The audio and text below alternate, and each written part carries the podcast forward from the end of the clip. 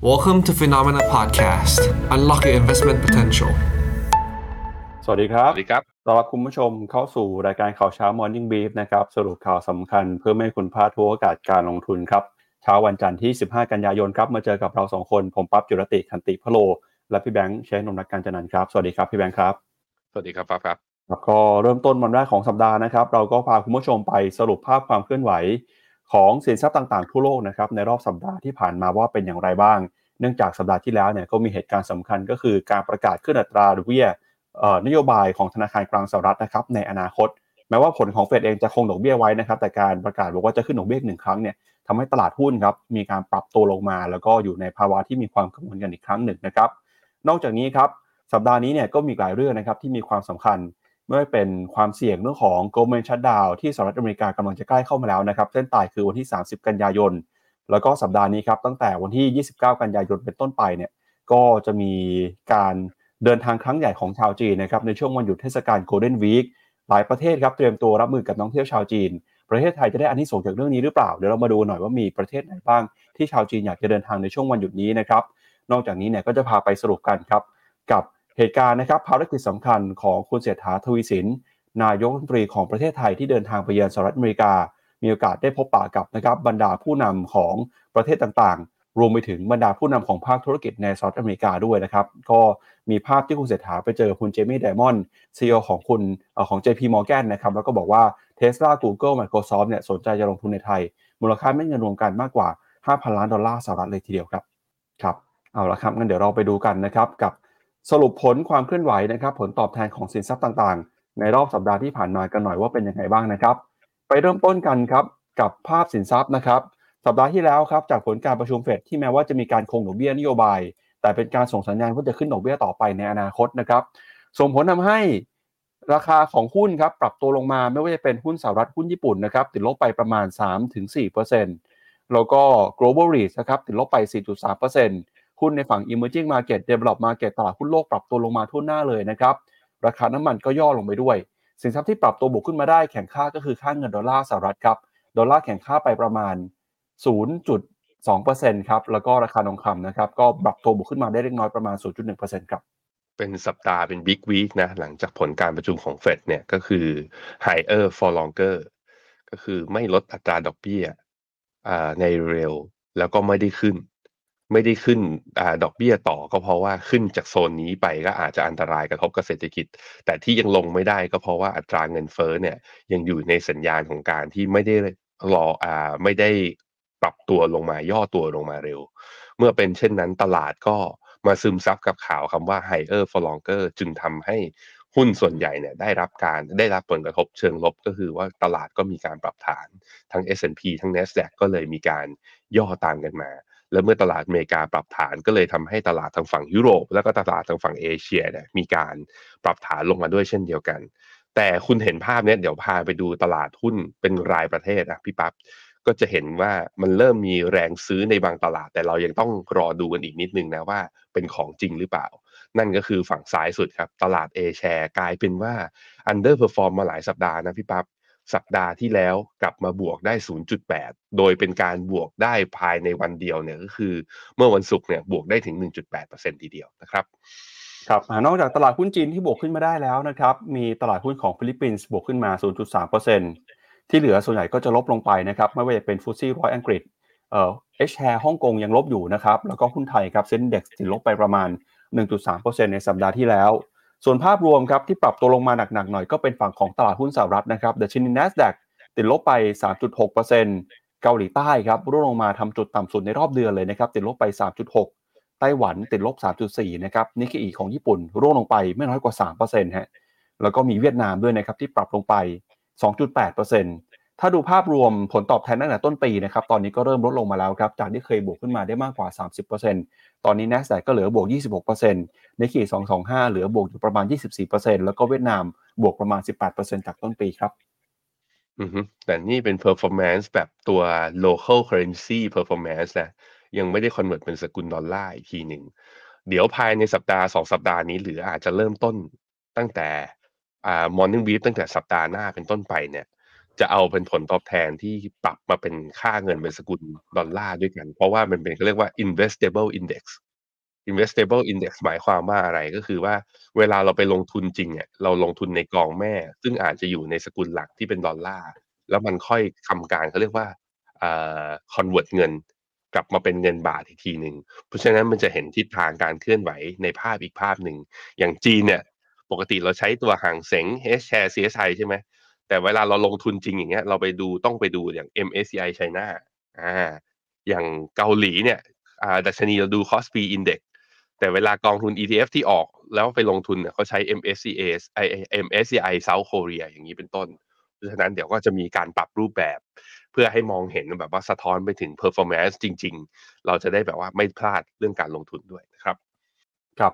ไปดูกันต่อครับ แล้วหุ้นตัวไหนนะครับที่ปรับลงมาแรงๆบ้างในสัปดาห์ที่แล้วนะครับ ส่วนใหญ่ก็เป็นหุ้นในกลุ่มเทคแล้วก็หุ้นในกลุ่มโกลด์ครับไม่ว่าเป็นหุ้นของ Microsoft ติดลบไป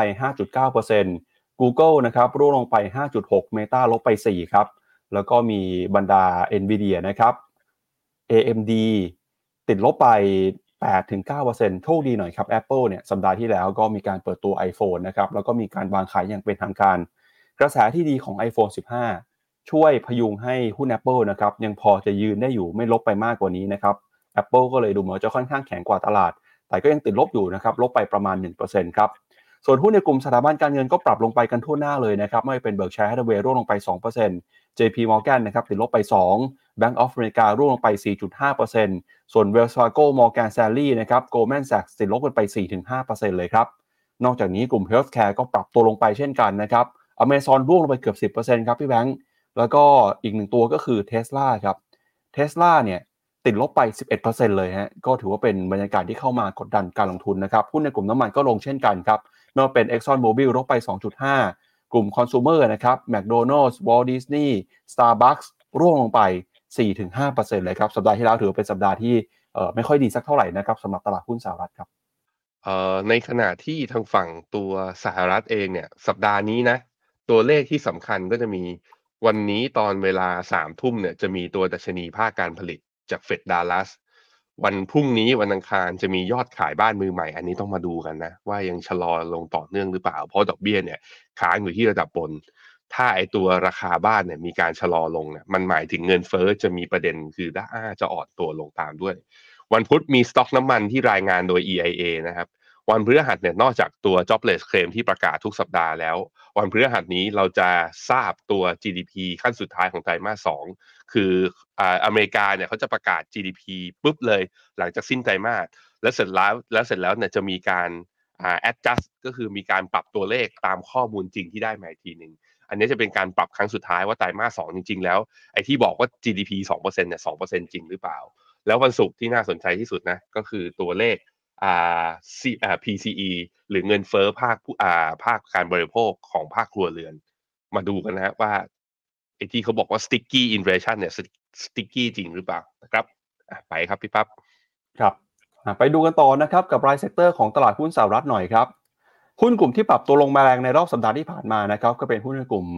หลาย ๆ กลุ่มฮะกลุ่ม consumer discretionary นะครับกลุ่ม real estate กลุ่ม materials ครับที่ปรับลงไปเนี่ยประมาณ 3-6%เลยนะครับแล้วก็ ที่น่ากังวลจริงๆก็เป็นหุ้นขนาดกลางขนาดเล็กด้วยนะครับที่ตั้งแต่จุด peak ในช่วงเดือนสิงหาคมเนี่ยตอนนี้ร่วงลงมานะครับประมาณ 8%แล้วครับซึ่งในข่าวของเราเนี่ยนะครับเดี๋ยวเราจะพาคุณผู้ชมไปวิเคราะห์หน่อยครับก็สำนักข่าวรูมเบิร์กเขาบอกว่าการที่หุ้นขนาดเล็กเนี่ยส่งสัญญาณปรับตัวลงมาก่อนเนี่ยอาจจะเป็นหนึ่งในสัญญาณที่บ่งชี้นะครับถึงการเข้ามาของภาวะเศรษฐกิจถดถอยก็ได้ นอกจากนี้ก็มีคำเตือนของ Bank of America ด้วยนะครับที่ออกมาบอกว่ากระแสครับการใช้นโยบายการเงินเข้มงวด อาจจะเป็นตัวจุดชนวนให้ตลาดเงินตลาดหุ้นนะครับกังวลกันแล้วก็มีเม็ดเงินไหลออกจากตลาดหุ้นครั้งใหญ่ด้วยครับ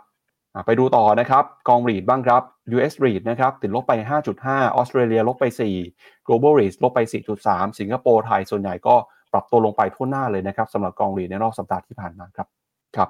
ไปดู performance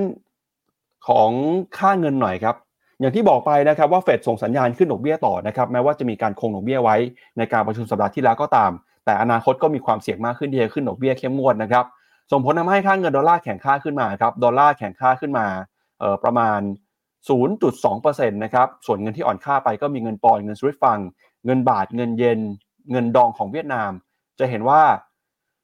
เงินเยนเนี่ยตอนที่อ่อนค่าลงมาทำจุดต่ำสุดในรอบ 10 เดือนแล้วนะครับ ส่วนหนึ่งก็เป็นเพราะว่านโยบายการเงินของญี่ปุ่นที่ผ่อนคลายครับ ล่าสุดนะครับธนาคารกลางของญี่ปุ่นก็ยังคงนโยบายการเงินผ่อนคลายอยู่ แล้วก็บอกด้วยนะครับว่าจะยังไม่รีบร้อน ปรับขึ้นอัตราดอกเบี้ยในเร็วๆนี้ ส่งผลทาให้นะครับค่าเงินเยนของญี่ปุ่น แตะระดับอ่อนค่ามากที่สุดในรอบ 10 เดือนเลยทีเดียวนะครับ ตอนนี้เนี่ยก็กำลังจะขึ้นไปทดสอบ 150 เยนต่อ 1 ดอลลาร์สหรัฐแล้ว ขณะที่เงินบาทก็อ่อนค่ามาอย่างรวดเร็วไม่แพ้กันเลยนะครับ 36 บาทต่อดอลลาร์สหรัฐแล้วครับพี่แบงค์บาทเนี่ยถือว่าเป็นเงินถ้าดูถึงเป็นรายสัปดาห์เนี่ยอ่อนไม่ได้เยอะที่สุดนะเมื่อเทียบกับดอลลาร์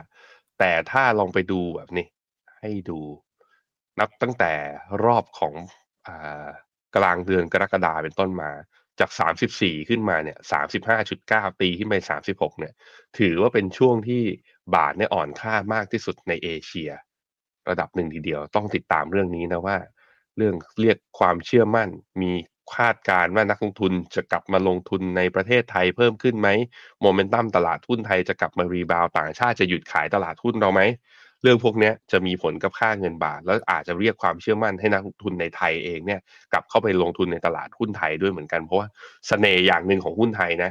ที่ปีนี้เนี่ยใครคอมาตั้งแต่ต้นปีก็คือว่า underperform ความ underperform ในที่นี้หมายถึงอะไร หมายถึงว่า คนอื่นอะ ตอนครึ่งปีแรกอะเขายังวิ่งกันไปได้บ้างตั้งเยอะตั้งแยะ ดูไทยเราสิตั้งแต่ต้นปี 2023 ตอนนั้นอยู่ที่ 1,690 เราคุยกันว่าจะทะลุพันเจ็ดไหมแป๊บเดียวไม่ทะลุนะ และย่อลงมาตอนนี้เมื่อวันศุกร์นี้ปิดอยู่ที่ 1,522 ข้อดีคือ 2 วันที่ผ่านมานะ วันพฤหัสกับวันศุกร์เนี่ยได้แท่งสีเขียวบวกมาได้บ้าง แต่ยังไม่ confirm momentum ว่ากลับเป็นเป็นขาขึ้นนะ ยังต่ำกว่าเส้นค่าเฉลี่ยทุกเส้นอยู่เหมือนเดิมนะครับ ไปดูต่อนะครับกับผลตอบแทนของพันธบัตรรัฐบาลบ้างนะครับก็อีกหนึ่งสิ่งที่น่ากังวลนะครับก็คือการปรับตัวขึ้นมาอย่างรวดเร็วของผลตอบแทนพันธบัตรรัฐบาลครับล่าสุด bond yield สหรัฐอายุ 10 ปีนะครับสัปดาห์ที่แล้ว พุ่งขึ้นมาประมาณ 10 basis point ครับ ตอนนี้ก็ให้ผลตอบแทนนะครับสูงที่สุดในรอบหลายเดือนเลยทีเดียวครับ ส่วน bond yield สหรัฐอายุ2ปีก็ปรับตัวขึ้นมาแรงเช่นกัน นอกจากนี้นะครับเราก็จะเห็นว่าไม่ใช่แค่ bond yield สหรัฐนะครับ bond yield ของไทยก็ปรับตัวขึ้นมาได้ค่อนข้างรวดเร็วเลยทีเดียวครับ ครับผมสำหรับใครที่ถือกองทุนกออาตราสารหนี้นะพวก global bond หรือว่าเป็น US treasury นะฮะจุดนี้มันเป็นจุดที่ก็เรียกว่า มันเป็นจุดวัดใจจริงๆ อย่าง bond yield สองปีที่ห้าจุดหนึ่งกับ bond yield สิบปีที่อยู่แถวสี่จุดสี่เนี่ยสี่จุดสี่มันเป็นถ้าตัว bond yield สิบปีนะ มันเป็นจุดสูงสุดนับตั้งแต่ย้อนกลับไปคือเดือนพฤศจิกาปีสองพันเจ็ด Fed fund futures บอกเราว่าดอกเบี้ยไม่ขึ้น แต่ตัว hedge fund หลาย ๆ ที่นะ รวมถึงคุณบิลแอคแมนเนี่ย ยัง short ไว้อยู่แล้วก็บอกว่าดูบนความคาดหวังเงินเฟ้อ และ real yield เนี่ยไอตัว bond yield สิบปีในกราฟเนี่ยเขาบอกว่าอาจจะขึ้นไปแถวแถวห้าจุดห้าห้าจุดห้าคือจุดที่ผมกากบาทแต่โอ้โห ถ้าขึ้นไปจริงเนี่ย กองทุนตราสารหนี้เจ็บอีกเยอะนะ ไปอีกเยอะ แต่มันมองอีกมุมหนึ่งไงว่า แล้วมันจะขึ้นไปได้จริง ๆ หรือ เฟดจะกล้าขึ้นไปตรงนั้นแล้วทำให้เศรษฐกิจแย่เลยเหรอทั้งๆทที่สถานการณ์เฟดก็เพิ่งมีการปรับประมาณการ GDP นะ อย่าง GDP นาวของแอตแลนตาก็บอกว่าไตรมาสสามเนี่ย GDP จะโตสี่ ทุกอย่างมันบอกว่าเฟดควรจะหลีกเลี่ยงภาวะ recession ได้ ผมเลยมองในมุมว่ายังมีโอกาสยังมีโอกาสอยู่ที่ตรงใกล้ ๆ ตรงเนี้ย คือยิวที่พีคสำหรับตัวทั้งตราสารหนี้ทั้งโลกเลย เพราะฉะนั้นใครที่ถือกองทุนตราสารหนี้หรือกองทุนบอลมาในระยะยาว เรายังจำเป็นที่จะต้องถือต่อไป เพราะว่าโอกาสที่บอลยิวจะปรับตัวลงมาเนี่ยยังมีสูงกว่าที่มันจะลากขึ้นไป ถ้ายิ่งลากขึ้นไปตลาดหุ้นยิ่งสมมตินะ มันยิ่งปรับฐาน ยังไงหุ้นเวลามันปรับฐานมันปรับฐานเร็วกว่าตลาดบอลอยู่แล้ว เพราะฉะนั้นก็ในการถือบอลเพื่อการกระจายความเสี่ยงทำกันต่อไปนะ ทุกคนอึดกันไว้นะครับ เอาละครับไปดูกันต่อนะครับ กับประเด็นข่าวสำคัญเรื่องแรกของเราในวันนี้เลยนะครับ ก็คือเรื่องของความเสี่ยงที่เกิดขึ้นในภาคเศรษฐกิจภาคการเงินครับหลังจากสัปดาห์ที่ผ่านมาธนาคารกลางสหรัฐนะครับ ส่งสัญญาณ ใช้นโยบายการเงินเข้มงวด ซึ่งปัจจัยนี้นะครับก็ส่งผลไปยังบรรดาสินทรัพย์ต่างๆนะครับรวมไปถึงความกังวลที่เกิดขึ้นในตลาดหุ้นด้วยครับล่าสุดนะครับจากผลการประชุมของเฟดเนี่ยเราจะเห็นว่าสินทรัพย์ต่างๆ ก็มีความเคลื่อนไหวในทิศทางที่แตกต่างกันไปนะครับโดยพ้องยิ่งสินทรัพย์หนึ่งที่น่าสนใจก็คือหุ้นขนาดกลางขนาดเล็กครับเราจะเห็นว่าในรอบเดือนที่ผ่านมานะครับหุ้นขนาดกลางขนาดเล็กเนี่ยเดินหน้าปรับตัวลงมาอย่างต่อเนื่องเลย ถ้าไปดูในภาพรายดัชนีนะครับสะท้อนจาก S&P 500 ครับ S&P 500 เนี่ยก็ปรับตัวมาแล้วประมาณ 8%นะครับ จากจุดที่สูงที่สุดตั้งแต่วันที่ 1 เดือนกันยายน ขณะที่ดัชนีบรัสเซล2,000 ซึ่งเป็นตัวสะท้อนหุ้นขนาดเล็กนะครับ ในตลาดหุ้นของสหรัฐ ปรับตัวลงไปประมาณ 11%จากจุดที่สูงที่สุดในวันที่ 31 กรกฎาคม ซึ่งการปรับตัวลงมาอย่างรุนแรงของหุ้นขนาดกลางขนาดเล็ก ก็มักจะใช้เป็นสัญญาณในการสะท้อนนะครับว่ามีโอกาสที่เศรษฐกิจจะเข้าสู่ความเสี่ยงถดถอยครับ แล้วก็ตอนนี้นะครับถือว่าเป็นช่วงไตรมาสแรกของปีนี้เลยครับที่มีโอกาสว่าดัชนี S&P 500 เนี่ยจะเข้าสู่ภาวะติดลบนะครับสิ่งที่นักทุนเฝ้ารอนะครับก็คือผลกระทบที่เกิดขึ้นจากการขึ้นดอกเบี้ยครับการที่ดอกเบี้ยขึ้นมาก็เข้ามากดดันสินทรัพย์เสี่ยงทำให้มีนักทุนส่วนหนึ่งตัดสินใจ ถอนเงินออกมาจากตลาดหุ้นนะครับมาลงทุนในสินทรัพย์ที่มีความปลอดภัยมากขึ้น แล้วก็ถือว่าเป็นการถอนเงินออกมาจากตลาดหุ้นนะครับที่รุนแรงครั้งหนึ่งนะครับในรอบหลายเดือน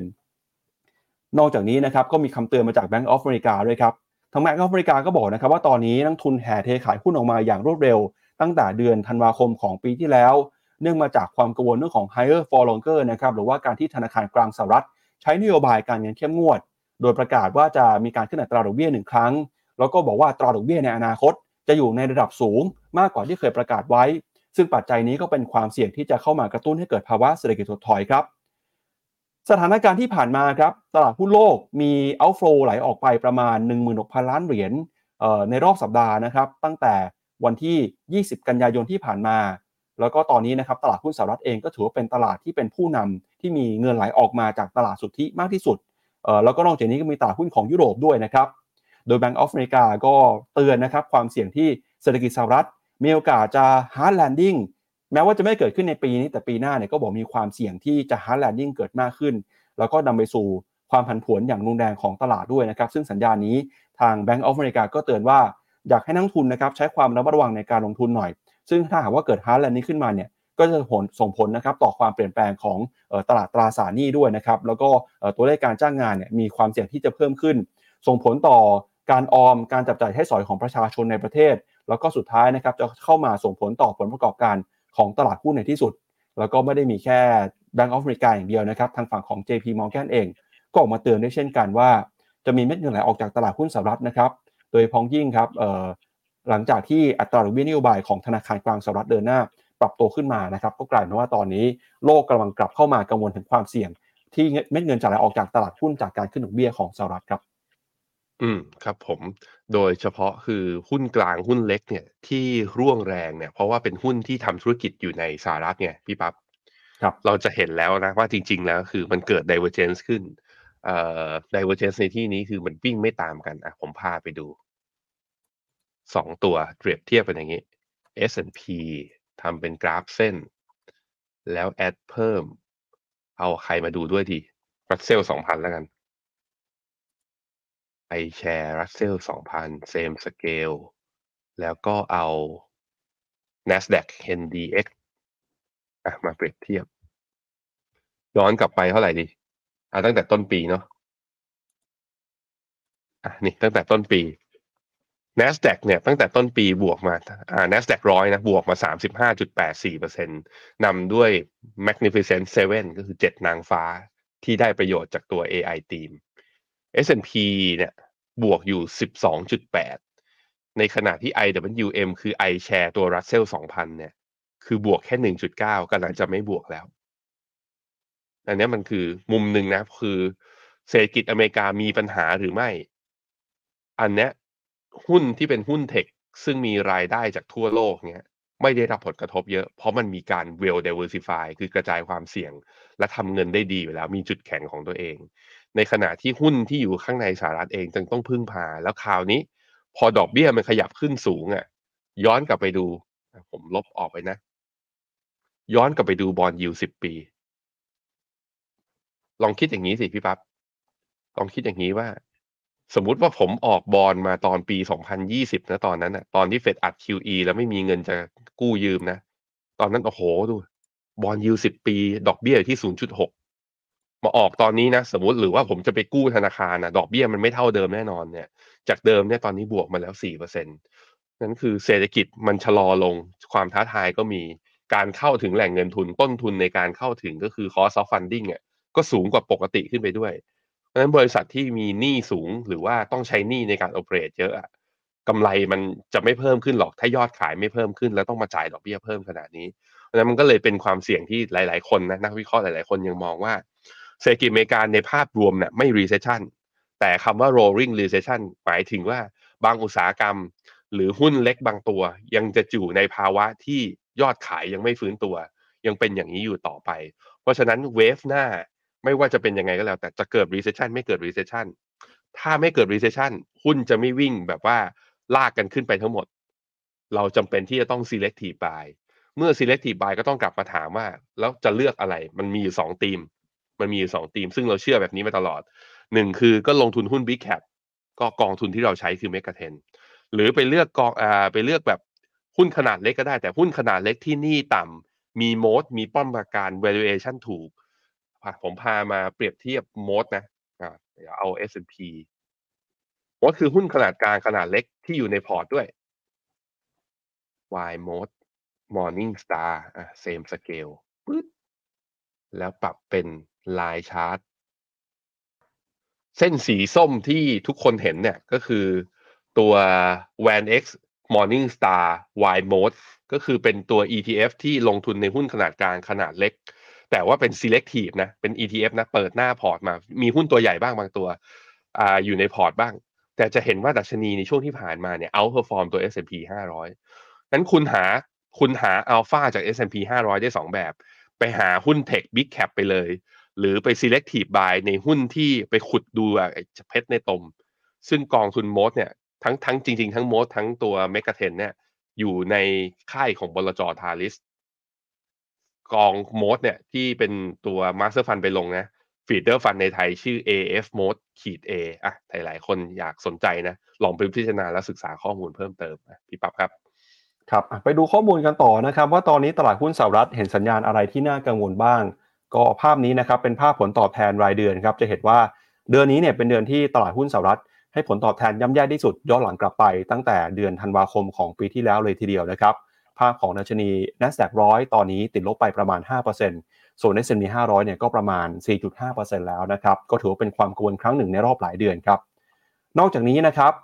ในฝั่งของตลาดหุ้นสหรัฐครับก็เราเห็นความกังวลครับที่กำลังเดินหน้าปรับตัวขึ้นมาเรื่อยๆนะครับผ่านตัวเลขซีนารีโอเรื่องของ stagflation แล้วก็มีทั้ง bull case base case เนี่ยตัวเลขก็ปรับตัวลงมานะครับในฝั่งของเซลล์ไซด์ยังคงคาดหวังว่าดัชนีนะครับจะมีความเสี่ยงแล้วก็มีการย่อลงมานะครับพี่แบงค์อือฮึครับผมครับไปดูต่อเพิ่มเติมกันอีกหนึ่งภาพครับ ก็คือภาพนี้นะครับ ตอนนี้เนี่ยเราเห็น การผันแปรระหว่างความเคลื่อนไหวของดัชนี S&P 500 ครับกับตัวเลขการจ้างงานในสหรัฐครับอ่าตอนนี้นะฮะตัวเลขการจ้างงานเนี่ยกำลังส่งสัญญาณปรับตัวลงมาแต่ดัชนี S&P 500 เนี่ยเอ่อกับเดินหน้าปรับตัวสวนทางขึ้นไป ซึ่งถ้าหากว่าดูภาพในระยะยาวเนี่ยภาพของ job opening กับตัวเลข S&P 500 นะครับมักจะเคลื่อนไหวไปในทิศทางเดียวกัน นั่นแปลว่าอะไรฮะนั่นแปลว่าในระยะต่อไปเนี่ยมีโอกาสที่ดัชนี S&P 500 ก็จะปรับตัวลงมาเอ่อ มาในแนวโน้มทิศทางเดียวกันกับตัวเลขการจ้างงานของสหรัฐนะครับ แล้วก็สิ่งที่ตลาดย้ำเตือนนะครับ ทางแบงก์อเมริกาก็บอกว่า ปีหน้ามีความเสี่ยงที่สหรัฐจะเข้าสู่ภาวะ hard landing ซึ่งถ้าหากว่าไม่สามารถแก้ไขปัญหาเศรษฐกิจได้ ก็จะเกิดเหตุการณ์ที่เรียกว่า recession หรือว่าเศรษฐกิจถดถอยนะครับ ทุกครั้งเลยครับที่มีคนพูดถึงเศรษฐกิจถดถอยเนี่ย เราก็จะมักเอาภาพนี้มาให้คุณผู้ชมดูครับ ก็คือภาพของผลตอบแทนอัตราการเปลี่ยนแปลงนะครับของตลาดหุ้น S&P 500 r ายเซกเตอร์ครับเปรียบเทียบกัน ใน2อสองช่วงเวลานะครับก็คือก่อน recession แล้วก็หลัง recession ครับก่อน recession 6 เดือน หุ้นแต่ละ sector ตอบมีการตอบรับเป็นยังไงหลัง recession 6 เดือนนะครับหุ้นแต่ละ sector มีการตอบรับเปลี่ยนแปลงไปแค่ไหน แล้วก็ไปถึงตอนจบ recession แล้วเนี่ยหุ้นแต่ละกลุ่มก็ตอบรับได้ไม่เท่ากันนะครับเดี๋ยวชวนพี่แบงค์ไปวิเคราะห์หน่อยครับว่าภาพนี้ทำไมถึงเป็นภาพที่สำคัญเมื่อทุกครั้งที่มีการเกิด recession เราถึงต้องมาวิเคราะห์กันครับ คือถ้ามองตอนนี้เราอยู่ในภาวะถ้าสมมตินะ ไปเชื่อ อ่า Bank of America นะ ซึ่งมันแล้วแต่แคมป์ด้วยนะ อย่าง Goldman Sachs ก็ลดโอกาสไปแล้ว อย่าง FINNOMENA เราเองก็ก็เห็น เพราะ GDP now ของเฟดแอตแลนตาบอกมาว่าไตรมาสสี่นี้ไอ้ไตรมาสสามนี้จะโตสี่เปอร์เซ็นโตสองจุดหนึ่งสองแล้วก็สี่มาสามไตรมาส แล้วมันแปลว่าปีนี้ recession ไหมล่ะ ก็คงไม่ ถูกไหม แสดงว่า recession อาจจะ delay ออกไป มันอยู่ที่คุณเชื่อก่อน สมมุติว่าถ้าเชื่อตาม Bank of America ตอนนี้เราก็อาจจะอยู่ในช่วง 6 เดือนก่อน recession ซึ่งถ้าลองไปดูนะ มันก็อาจจะถูกในหลาย ๆ มุมคือ real estate ก็ติดลบจริงนะตอนนี้ ถ้าดูผลตอบแทนราย sector เมื่อกี้ที่ปั๊บให้ดูถ้าเป็นดู performance เป็น year to date energy sector ก็กลับมาบวก เพราะราคาน้ำมันก็กลับมาบวกขึ้นถูกไหมเออครับมันก็ดูแบบว่ามันก็ดูพอจะอธิบายเหตุผลได้ แต่ไอที่มันอธิบายไม่ได้เลยคือ information technology ก็คือหุ้น tech อะหุ้นเทคบวกมา 20-30%ในช่วงแบบว่า 6-7 เดือนที่ผ่านมา แต่ว่าในอดีตที่ผ่านมาเขาบอกว่าถ้าจะ recession เนี่ยหุ้นเทคจะลงก่อน เพราะมันขึ้นดอกเบี้ยแรงๆไงเนี่ยเนี่ย มันอันเนี้ยก็ต้องบอกว่าข้อมูลนี้มันไม่ได้ตรงตามนั้นร้อยเปอร์เซ็นหรอกเพราะอันนี้มันคือสถิติย้อนหลัง และนับตั้งแต่ปี 1972 สภาวะเศรษฐกิจอะไร ณตอนนั้นหรือตอนที่เกิด recession ในอดีต ก็อาจจะไม่เหมือนครั้งนี้ซะทีเดียว แต่ให้มองอย่างนี้ครับว่าหลัง recession สมมุติว่า ตอนนี้เราไม่รู้เราเราไม่รู้นะว่า recession จะเกิดไม่เกิด แต่ถ้าดูสถิติว่าหลังจากเกิด recession 6 เดือนอะไรบวกเนี่ยดูนะ energy บวกได้ 5.5 materials บวกได้ 6.1 มี consumer discretionary บวกได้6.3 real estate บวกได้4.7 มันแปลว่าอะไรที่แย่ๆ ในช่วงที่ผ่านมา สุดท้ายเดี๋ยวมันก็กลับฟื้นคืนสู่สามัญได้ เพราะฉะนั้นมันอยู่ที่จะถือเป็นราย sector ก็ก็เปลี่ยนม้าขี่ให้มันถูกร่องถูกรอยณตอนที่เราคาดการณ์เศรษฐกิจแล้วกัน แต่ถ้ามันคาดการณ์ไม่ออกผมคิดว่าวิธีหนึ่งที่ง่าย ๆ เลยคือ ถือตัว outperformer ไปในแต่ละ sector พวกนี้เวลาลงก็จะลงน้อย เวลาบวกก็จะบวกแรงกว่าคนอื่นนะครับ ครับเอาละครับ อีกหนึ่งปัจจัยนะครับที่จะเข้ามาทำให้บรรยากาศการลงทุนเนี่ยมีความน่ากังวลเพิ่มขึ้น ก็คือเรื่องของเหตุการณ์ government shutdown ในสหรัฐอเมริกานะครับ ในสัปดาห์นี้ครับวันที่ 30 กันยายนก็จะถึงเส้นตายความเสี่ยงนะครับ ที่รัฐบาลของสหรัฐจะใกล้เข้าสู่เหตุการณ์ หน่วยงานรัฐบาลหยุดทำการหรือว่า government shutdown มากขึ้นไปเรื่อยๆนะครับ ล่าสุดครับ รัฐสภาของสหรัฐเนี่ยกำลังจะพิจารณานะครับ4กฎหมายในสภาวันอังคารนี้เลยครับ จากกรณีนะครับที่ร่างงบประมาณประจำปี 2023 ของสหรัฐอเมริกา ยังไม่ผ่านการอนุมัตินะครับของสภาผู้แทนราษฎร แล้วก็ทางกระทรวงการคลังของสหรัฐเนี่ยก็ได้ออกมาเตือนแล้วนะครับ ว่าตอนนี้สหรัฐมีหนี้สาธารณะสูงเป็นประวัติการที่ 33.04 ล้านล้านดอลลาร์หรือว่าประมาณ 1,188 ล้านล้านบาท และสหรัฐกำลังเผชิญกับความเสี่ยงที่หน่วยงานภาครัฐ จะต้องปิดการทำงานหรือว่า government shutdown กันอีกครั้ง ถ้าหากรัฐบาลไม่สามารถผ่านหน้ากฎหมายชั่วคราว ได้ทันวันที่ 30 กันยายนนี้นะครับ ล่าสุดสำนักข่าวรอยเตอร์รายงานความคืบหน้าบอกว่า เมื่อวันที่ 23 กันยายนที่ผ่านมานะครับคณะกรรมาการผู้แทนสภาผู้แทนเนี่ยมีมติ 9 ต่อ 2 ครับ เพื่อนำร่างกฎหมายจัดสรรงบประมาณ 4 ฉบับ เข้าสู่การอภิปรายของสภาผู้แทนราษฎร ซึ่งร่างกฎหมายงบประมาณ 4 ฉบับ ก็เป็น งบประมาณของปีงบประมาณ 2024 นะครับสำหรับสนับสนุนกลไกด้านกลาโหม การเกษตร แล้วก็เรื่องของความมั่นคงครับอย่างไรก็ตามก็ยังคงมีความไม่ชัดเจนว่าสภาผู้แทนราษฎร จากพรรคริพับลิกันที่ครองเสียงข้างมากในสภานะครับจะลงคะแนนเสียงสนับสนุน เพื่อจะผ่านร่างกฎหมายดังกล่าวได้สำเร็จหรือไม่ จนถึงตอนนี้นะครับก็มีความเสี่ยงความขัดแย้ง การต่อสู้กันระหว่างสสแล้วก็สวนะครับทั้งฝ่ายขวา แล้วก็สายกลางครับในพรรคริพับลิกัน ที่มีความพยายามในการขัดขวางการผลักดันกฎหมายส่วนใหญ่ ที่ให้รัฐบาลสามารถดำเนินงบประมาณต่อไปได้นะครับ โดยคุณเควินแมคคาร์ธีครับประธานสภาผู้แทนราษฎรของพรรคริพับลิกันนะครับก็บอกว่า จะเริ่มมีการพิจารณาร่างกฎหมายทั้ง 4 ฉบับ วันอังคารที่ 26 กันยายนนี้นะครับขณะเดียวกันก็จะพยายามเจรจากับสวซึ่งทางฝั่งของเดโมแครตกำลังกลุ่มเสียงข้างมากอยู่ครับ ซึ่งก็หวังว่ากฎหมายนี้นะครับจะทำให้รัฐสภาแล้วก็การทำงานของเจ้าหน้าที่รัฐ เดินหน้าต่อไปได้นะครับสำหรับร่างกฎหมายงบประมาณระยะสั้น เพื่อให้สามารถทำงานต่อไปจนถึงวันที่ 31 ตุลาคม แม้ว่าสมาชิกของพรรคริพับลิกันส่วนหนึ่ง จะคัดค้านกฎหมายการจัดหาเงินงบประมาณ ในระยะสั้นก็ตามครับ ซึ่งหากว่าทางสภาไม่สามารถผลักดันกฎหมายได้ทัน deadline สหรัฐต้อง shutdown ครับซึ่งการ shutdown ที่เกิดขึ้นเนี่ยจะเป็นการ shutdown ครั้งแรกของรัฐบาลสหรัฐนับตั้งแต่ที่เคยเกิดขึ้นมาในปลายเดือนธันวาคมปี 2018 นะครับซึ่งตอนนั้นหน่วยงานของรัฐบาล ต้องหยุดชะงักไปเป็นเวลาถึง 34 วันนะครับ ตอนนี้พรรครีพับลิกันก็พยายามจะพูดคุยนะครับกับกลุ่มขวาจัดเพื่อที่จะเลี่ยงการปิดโกลเมนชัดดาวในครั้งนี้นะครับก็เป็นความเสี่ยงสำคัญที่จะเกิดขึ้น แล้วก็จะส่งผลนะครับต่อสินทรัพย์ต่างๆ ด้วย โดยในเดือนมิถุนายนที่ผ่านมาครับประธานาธิบดีโจไบเดนนะครับได้มีการลงนามในกฎหมายเพิ่มเพดานการกู้ยืมเงิน พร้อมกับเงื่อนไขว่าจะมีการลดค่าใช้จ่าย 1.5 ล้านล้านดอลลาร์ภายใน 10 ปีข้างหน้า แต่กลุ่มขวาจัดในพรรครีพับลิกันนะครับก็ต้องการ ให้ลดค่าใช้จ่ายมากกว่านั้นนะครับซึ่งเป็นเรื่องที่ยังตกลงกันไม่ได้ แล้วก็นำไปสู่ความเสี่ยงโกลเมนชัดดาวในครั้งนี้ครับ อือฮึครับผมหลายคนจะบอกอ้าวโอ้โหเดฟซิลลิงก็ผ่านแล้วไม่ใช่หรอ มันก็ผ่านแค่เพดานในการอนุมัติได้ไง แต่ว่าจะอนุมัติเงินได้มันก็ต้องไปผ่านในสภา ถ้าสภายังเถียงกันอยู่มันก็ถึงเพดานจะขยายไปแล้ว แต่มันก็ไม่มีเงินอยู่ดี อันนี้มันเป็นมุมหนึ่งนะอันเป็นอีกมุมหนึ่งที่ทำให้ถึงสหรัฐไม่ขึ้นดอกเบี้ย แต่ bond yield ก็มีโอกาสที่จะปรับตัวขึ้นไปต่อ ปั๊บแล้วคนดูนึกภาพออกใช่ไหม ก็คืออะเฟดคงดอกเบี้ยอยู่เหมือนเดิม แต่ว่ารัฐต้องเบิกจ่ายออกมาเพื่อทำงบประมาณ วิธีในการรัฐจะเบิกจ่ายแล้วมีเงินออกมาทำงบประมาณต้องทำยังไงต้องกู้ วิธีกู้ที่ง่ายที่สุดก็คือออกบอลนี่ไงอยู่ดี supply ก็ออกมาเพิ่มขึ้นsupply ออกมาเพิ่มขึ้นปุ๊บเพื่อประมูล ตอนนี้เฟดไม่ได้เป็นคนซื้อเหมือนเดิมแล้วนะ ก่อนหน้านี้เฟดเขาเรียกว่าใช้โครงการคือ QE คือทำ คือเฟดเป็นผู้ซื้อหลักในตัวไอตัวไอตัวตั๋วเงินคลังกับพันธบัตรรัฐบาล ตอนนี้เฟดทำ QT อยู่ คือพอครบกำหนดปุ๊บก็ rollover แถมก็ขายบางส่วนออกมาด้วยงั้นผู้ซื้อมันจึงต้องเป็นนักลงทุน นักลงทุนอยากได้บอลยิวสูงถูกไหมอยากได้ยิวสูง ปริมาณ supply ออกมาเยอะ supply มากกว่า demand ก็แปลว่าอะไร แปลว่าราคาตราสารหนี้ต้องลง bond yield ต้องดีด เพราะฉะนั้นมันมีเนี่ยเนี่ยมันก็เป็นอีกมุมหนึ่ง ลองพิจารณาดูอย่างนี้ปุ๊บก็แปลว่ามีโอกาสสูงเหมือนกันที่ bond yield สิบปี bond yield สามสิบปี หลังจากที่สภาคองเกรสอนุมัติงบประมาณออกมาแล้ว กระทรวงการคลังต้องออกมาเพื่อที่จะระดมเงินน่ะออกมาเพื่อ operateอาจจะทำให้ยิวตัวสิบปีกับสามสิบปีอย่างเงี้ยดีดสูงขึ้นไปมากกว่านี้ก็ได้ โดยที่เฟดไม่จำเป็นต้องขึ้นดอกเบี้ย อันนี้ก็เป็นอีกมุมหนึ่งนะให้เตรียมรับแรงกระแทกไว้หน่อยว่า เอาอาจจะเจอเรื่องนี้สำหรับใครที่ถือกองทุนตราสารหนี้อยู่นะครับ ครับแล้วก็มีนักลงทุนหนึ่งท่านนะครับเขาเตรียมกลยุทธ์เตรียมแผนมาสำหรับเรื่องอัตราผลตอบแทน หรือว่า bond yield ที่เปลี่ยนแปลงไปแล้วครับ คนนั้นก็คือคุณบิลแอคแมนนะครับคุณบิลแอคแมนเนี่ยเขาเป็น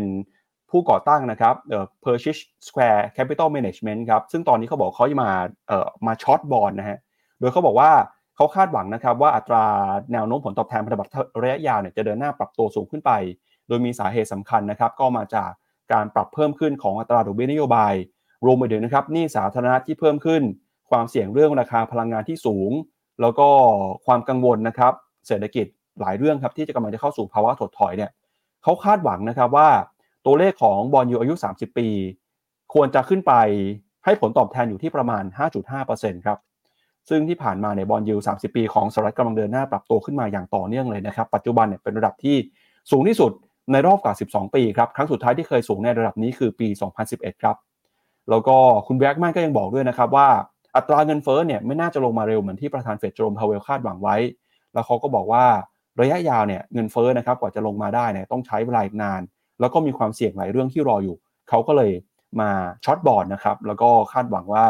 ราคาจะลงบอลยูจะพุ่งขึ้นไปต่อเนื่องนะครับ ถ้าเกิดว่ามาถูกทางเนี่ยเขาก็จะสามารถทำกำไรได้มหาศาลจากการเบสครั้งนี้ครับ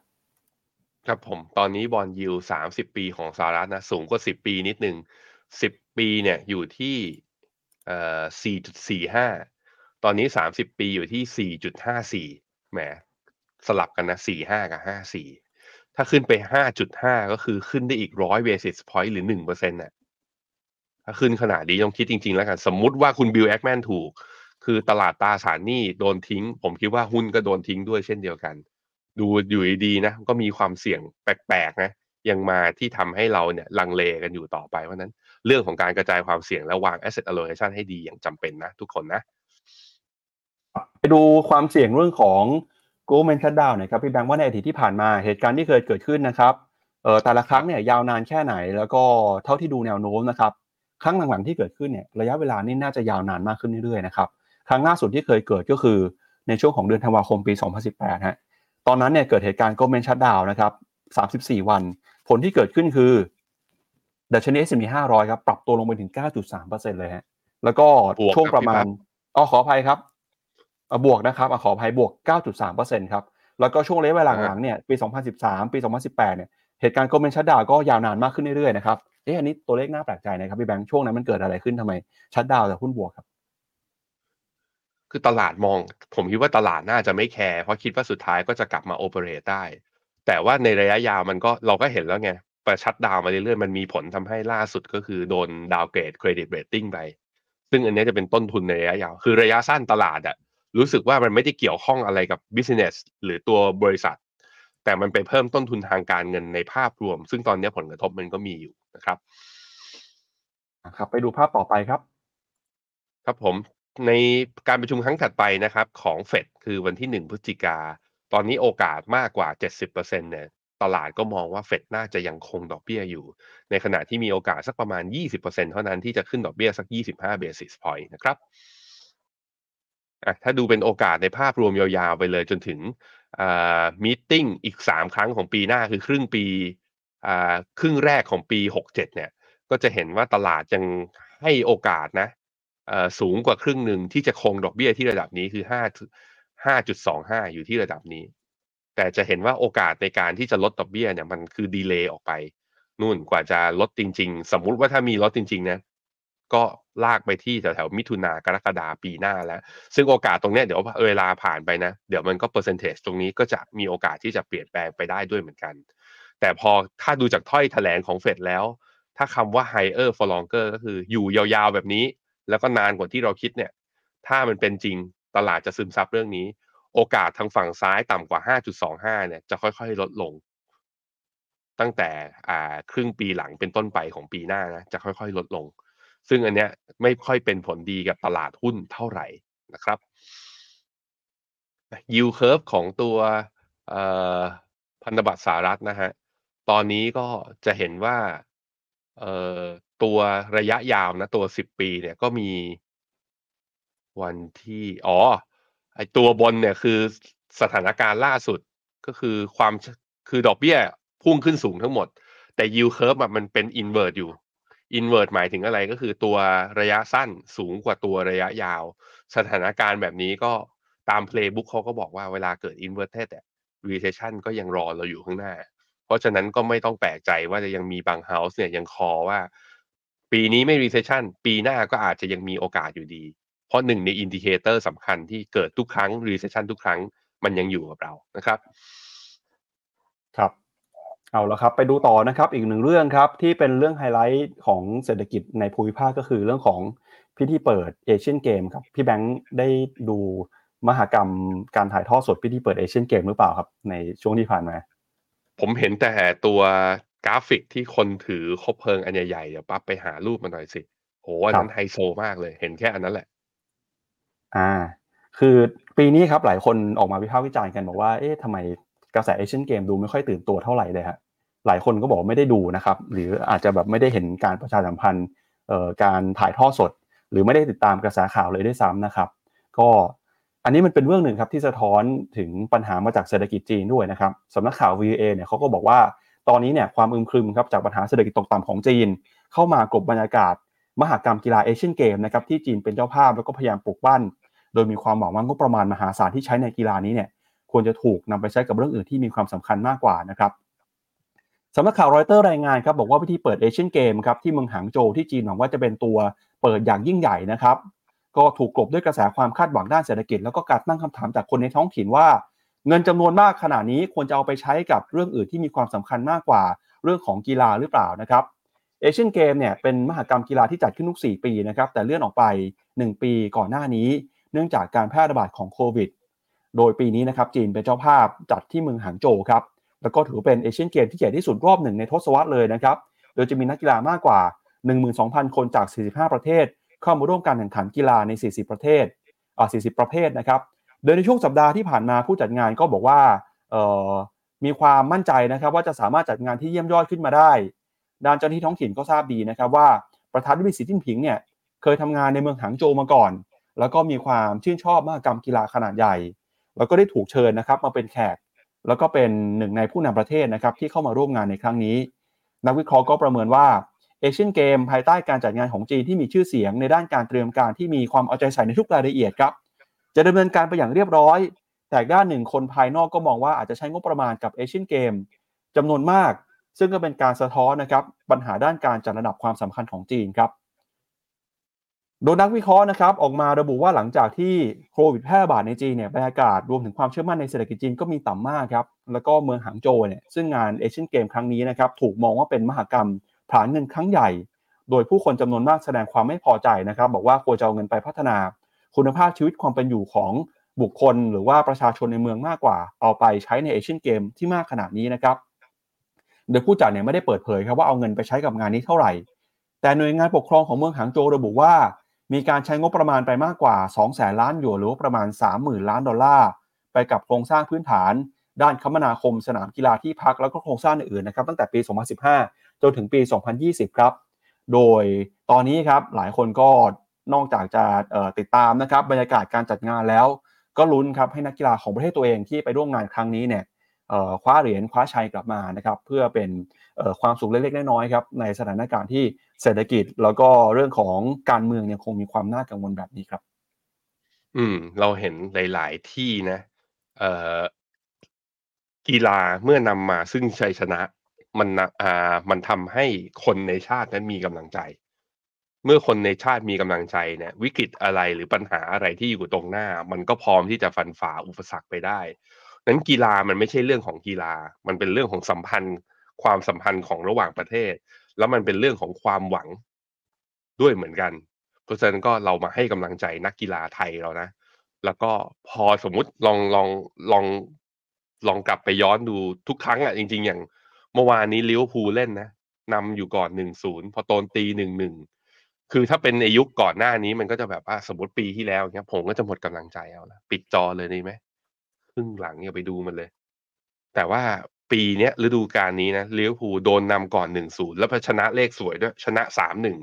มาหลายเกมมันเลยคิดว่ามันเลยมันเนี่ยมันเกิด mindset ว่าแพ้ก่อนไม่เป็นไร ถ้าเรายังสู้อยู่ยังไงมันก็ชนะได้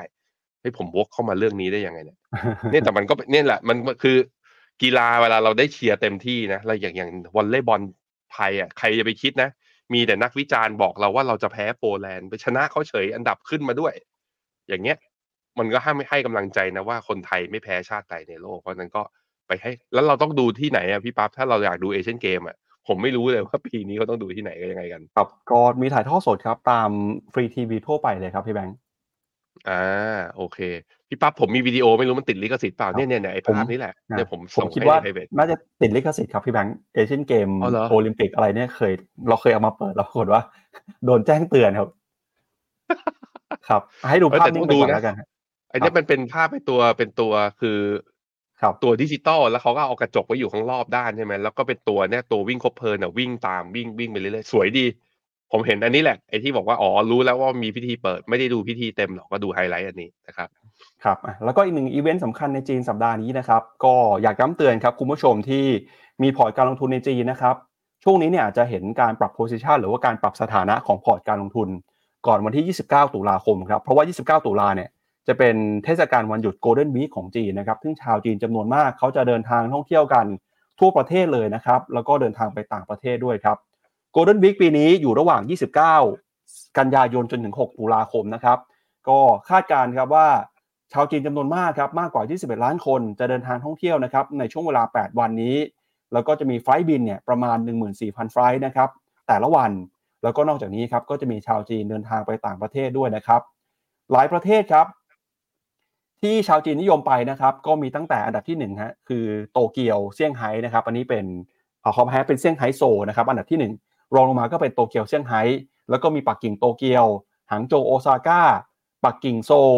เอ่อมีหลายเมืองนะครับ มีกวางโจวสิงคโปร์กวางโจวกรุงเทพด้วยนะครับ ส่วนใหญ่เนี่ย destination หรือจุดหมายปลายทางที่ชาวจีนนิยมไปก็มีญี่ปุ่น เกาหลีใต้ สิงคโปร์แล้วก็ไทยครับพี่แบงค์ก็มีไทยนี่ไปเที่ยวจีนด้วยนะครับ ครับผม ครับ ก็ช่วงหยุดยาวแบบนี้นะครับ ตลาดก็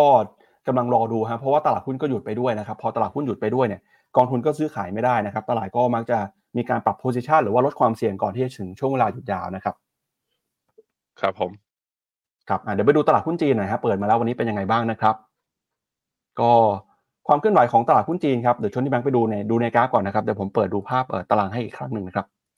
อะ มาดูฮะ เช้านี้ตลาดหุ้นนิเคอีนะ บวกอยู่ 0.62อะก็เริ่มมีแรงดีดกลับขึ้นมาได้2วัน แท่งสีเขียวกลับมาบ้างให้เห็นแล้วใจชื้นนะฮะ แต่เกาหลียังลงอยู่ แต่ว่ายังไม่หลุดเส้นค่าเฉลี่ย 200 วันนะ โอ้โห เกาหลีลงมาที่จุดวัดใจแล้ว อย่าหลุดลงไปเลย อยู่นี่แหละนะฮะห่างเสงเปิดมาแล้วเช้านี้ จากที่เมื่อวานนี้บวกแรงไอ้วันศุกร์บวกแรงนะวันศุกร์บวกไปถึง 2.2%เช้านี้ลบต่อ1 1.1% H share นะครับ H share เมื่อวันศุกร์บวกไป 2.6%ตอนนี้ลบอยู่ 1.2 CSI 300 เมื่อวานนี้บวกขึ้นมาโหม ตอนแรกนึกว่าเอาแล้ว จะทะลุขึ้นมาที่ไอตัว up trend รอบนี้ได้อีกรอบหนึ่งไหมยังยังนะทุกคนเมื่อวันศุกร์บวกได้ 1.8 ตอนนี้ลบอยู่ 0.3 ตลาดทางฝั่งเอเชียก็ยังมีแรงปรับฐานอยู่บ้างเบาๆ ก็รอกันหน่อยนะครับ ในขณะที่ทางฝั่งเวียดนามเนี่ย มี ใกล้ต้องดูนะแถวๆ1,179เจ็ดสิบเก้าเนี่ย ถ้าเวียดนาม Index ตัว VN30 หลุดลงมาเนี่ยภาพของการเป็น double top ก็คือชนแนวต้านเดิมอย่างเงี้ยไม่ผ่านเนี่ยอาจจะทำให้เวียดนามปรับฐานแล้วลงมาทดสอบแถวๆฟิโบนัชชี38.2หรือเส้นค่าเฉลี่ย200ได้นะครับอะพี่ปั๊บครับไปดูต่อนะครับก็นิเคอีนะครับบวกขึ้นมา 0.6 นะครับออสเตรเลียนิวซีแลนด์ยังติดลบอยู่ ตลาดหุ้นจีนครับกำลังจะเปิดแล้วแต่เซี่ยงไฮ้เปิดมาดูเหมือนว่าจะลบไปแล้วนะครับ แล้วก็ฮั่งเส็งฮ่องกงครับแต่ตัวเลขเช้านี้ที่แบงค์ที่เห็นคือติดลบ 1.2 ใช่ไหมครับ ใช่ครับ ถูกต้องคอ๋รัอบครับอ่าวันนี้เออแล้วก็หุ้นไทยนะครับ หุ้นไทยเนี่ยวันศุกร์ที่ผ่านมาบวกได้ครับ บวกได้ 8.3 ครับ มาอยู่ที่ 1,522 นะครับ แล้วก็หุ้นของอินเดียหุ้นของเวียดนาม วันศุกร์ที่แล้วยังลงอยู่นะครับ เวียดนามวันศุกร์ที่แล้วติดลบไปประมาณ 1.7 ครับพี่แบงค์ครับผมเวียดนามเนี่ยดูหน่อยนะ ดูหน่อยนะว่าอย่างที่บอกไปคือ pattern ที่เรียกว่า double top เนี่ย มีโอกาสทำงานนะทุกคนครับผมครับ ไปดูต่อครับกับความเคลื่อนไหวของคุณเศรษฐานะครับ ที่ล่าสุดก็คือกลับมาที่ไทยแล้วนะครับ แล้วก็มีการแถลงข่าวนะครับ พูดถึงความสนใจของต่างชาติ ที่จะเข้ามาลงทุนในประเทศไทยนะครับ ก็มีภาพบรรยากาศนะครับ ที่คุณเศรษฐาเนี่ยได้ไปพบกับผู้นำของบรรดาภาคธุรกิจนะครับ แล้วก็เข้าไปเยี่ยมเยียน ตลาดหลักทรัพย์นิวยอร์กด้วยนะครับ มีเข้าไปสั่นกระดิ่ง opening bell ที่ตลาดหุ้นนิวยอร์กด้วยครับ เดี๋ยวไปดูหน่อยครับอืมว่าช่วงเวลาที่อยู่ที่สหรัฐอเมริกานะครับเอ่อสี่วันเต็มเนี่ยคุณเศรษฐาได้ทำอะไรบ้าง แล้วก็ในช่วงวันท้ายๆนะครับ ก็ได้มีการพูดคุยกับผู้นำของบรรดาภาคธุรกิจด้วยนะครับ โดยคุณเศรษฐาก็กลับถึงไทยโดยสวัสดิภาพนะครับ หลังจากเอ่อได้เข้าไปประชุมนะครับ ร่วมบนเวที UN 4 วันเต็ม โดยบอกนะครับว่ามี 7 บริษัทชั้นนำในสหรัฐตอบรับการลงทุนในไทยอย่างน้อย รายละ 5,000 ล้านดอลลาร์นะครับโดยบอกว่าในปีนี้จะมีบริษัทไทยอย่างน้อยหนึ่งบริษัท ไปจดทะเบียนโดยลงทุนในตลาดหลักทรัพย์ของนิวยอร์กด้วยครับสำนักข่าวประชาชาติธุรกิจนะครับรายงานบอกว่าคุณเศรษฐาทวีสินนะครับหลังจากกลับมาจากการประชุม UNGA 78 ครับ ก็ได้ให้สัมภาษณ์นะครับ บอกว่าทางกระทรวงต่างประเทศ แล้วก็สำนักงาน BOI นะครับเจ้าหน้าที่ในภาคส่วนต่างๆ ก็ทำให้ภารกิจสำเร็จรุ่ร่วงไปด้วย คุณเศรษฐาบอกว่าการประชุมครั้งนี้ได้มีโอกาสพบปะกับผู้นำของหลายประเทศ รวมทั้งได้กล่าวสุนทรพจน์ในการประชุมทั้งสิ้น 5 ครั้ง พบกับผู้นำองค์กร ระหว่างประเทศสำคัญ 2 องค์กร ได้พบกับผู้บริหารบริษัทยักษ์ใหญ่ระหว่างประเทศหลายบริษัท อาทิเทสลาโรงงานผลิตรถยนต์ EV นะครับ Google แล้วก็ Microsoft ลงทุนใน Data Center ซึ่งทั้ง 3 บริษัทจะลงทุนเบื้องต้นอย่างน้อย 5,000 ล้านเหรียญสหรัฐต่อราย นอกจากนี้นะครับก็มีโอกาสได้พบกันกับผู้บริหารของ Goldman Sachs BlackRock นะครับสนใจจะตั้งสำนักงานในไทย Citibank JP Morgan แล้วก็ Estee Lauder นะครับบริษัทเหล่านี้สนใจลงทุนในประเทศไทย ซึ่งนายกพร้อมให้การสนับสนุนลงทุนในไทยมากขึ้น โดยหลักๆ จะแบ่งเป็น 2 ภาคส่วน ก็คือบริษัทเทคโนโลยี แล้วก็บริษัทสถาบันการเงิน ได้มีการหารือกับผู้นำของตลาดทรัพย์นิวยอร์กด้วยนะครับที่พยายามจะผลักดันนะครับให้บริษัทของไทย ไประดมทุนจดทะเบียนในตลาดหลักทรัพย์นิวยอร์กนอกจากนี้นะครับก็ได้มีการพบกันกับบรรดาผู้บริหารของฟีฟ่านะครับแล้วก็พูดคุยว่าจะให้ไทยเนี่ยเป็นเจ้าภาพ จัดงานฟุตบอลโลกภายในปี 2032 หรือว่าอีก 9 ปีข้างหน้า นอกจากนี้นะครับก็ได้ไปพูดในบนเวทีสหประชาชาตินะครับ ที่จะสนับสนุนนะครับการแก้ไขปัญหาโดยสันติ แก้ไขปัญหาความเปลี่ยนแปลงสภาพภูมิอากาศแสวงหาความร่วมมือนะครับในระดับนานาชาติ เพื่อความยั่งยืนของโลก แล้วก็ได้มีการพบปะหารือนะครับกับคุณเจมี่ไดมอนด์นะครับ CEO ของ JP Morgan ด้วย โดยบอกว่าจะหารือแลกเปลี่ยนนะครับสนับสนุนการทำธุรกิจซึ่งกันและกัน โดย JP Morgan เนี่ยมีสาขาในประเทศไทยนะครับเกือบมา 60 ปีแล้วครับ แล้วก็เป็นธนาคารที่มีความเชี่ยวชาญ ด้านการควบรวมธุรกิจ ซึ่งคุณเศรษฐาก็บอกว่าเป็นหนึ่งในไม่กี่ธนาคารครับที่ได้รับอนุญาตประกอบกิจการ ในการดำเนินการอย่างครบถ้วนในประเทศไทย แต่ยังอาจจะต้องใช้ประโยชน์นะครับยังไม่ครอบคลุม นายกก็เชิญชวนนะครับให้มีการขยายธุรกิจในประเทศไทย ซึ่งสิ่งนี้จะเป็นการต่อยอดธุรกิจอื่นๆของประเทศไทยเพิ่มเติมมากขึ้นด้วยครับพาคุณผู้ชมไปดูภาพคุณเศรษฐาหน่อยนะครับที่ตลาดหุ้นนิวยอร์กฮะก็เป็นภาพตอนที่ สั่นกระดิ่ง opening bell นะครับในช่วงเปิดตลาดการซื้อขายนะครับ เมื่อวันศุกร์ที่ผ่านมาอ่าแล้วก็มีภาพนะครับคุณเศรษฐาเนี่ยไปพบกันกับคุณเจมี่ไดมอนท่านนี้นะครับหลายๆคนก็คงจะคุ้นเคยกันอยู่แล้ว เวลาที่คุณเจมี่ไดมอนออกมาพูดเรื่องของมุมมองต่อเศรษฐกิจเนี่ยก็เป็นหนึ่งในคนที่นักทั่วโลกเอ่อต้องหันจับตามองหรือว่าเข้ามาฟังนะครับ ทุกครั้งที่คุณเจมี่ไดมอนออกมาพูดครับ แล้วก็มีบรรยากาศนะครับที่พบปะให้ของที่ระลึกนะครับ แล้วก็เชิญชวน มาลงทุนในประเทศไทยด้วยนะครับก็ถือว่าเป็นความเคลื่อนไหวของคุณเศรษฐาทวีสินนะครับเวทีแรกในระดับโลกครับ อืมน่าสนใจทีเดียวนะฮะว่าดูว่าจะเรียกเงินลงทุนคือ เขาใช้คำว่าเงินลงทุนเริ่มต้นห้าพันล้าน มันแปลว่า มาจริง ๆ อาจจะมามากกว่านั้นก็เป็นไปได้หุ้นไทยขึ้นสักทีสิเห็นภาพขนาดนี้แล้ว พี่ปั๊บช่วยลากหน่อย ซื้อได้แล้วนะฮะครับ เอาละฮะ ก็อีกเรื่องหนึ่งครับพี่แบงค์ตอนนี้เงินบาทก็ยังอ่อนค่าอย่างต่อเนื่องเลยนะครับ ก็สิ่งที่ตลาดเฝ้ารอดูครับ สัปดาห์นี้เนี่ยจะมีการประชุมของออธนาคารแห่งประเทศไทยด้วยนะครับ ตลาดก็ยังลุ้นครับว่าการประชุมครั้งนี้เนี่ยหลังจากที่คณะกรรมการเฟดครับส่งสัญญาณใช้นโยบายการเงินเข้มงวดมากขึ้นแบงก์ชาติของเรานะครับจะมีการปรับเปลี่ยนนโยบายการเงินอย่างไร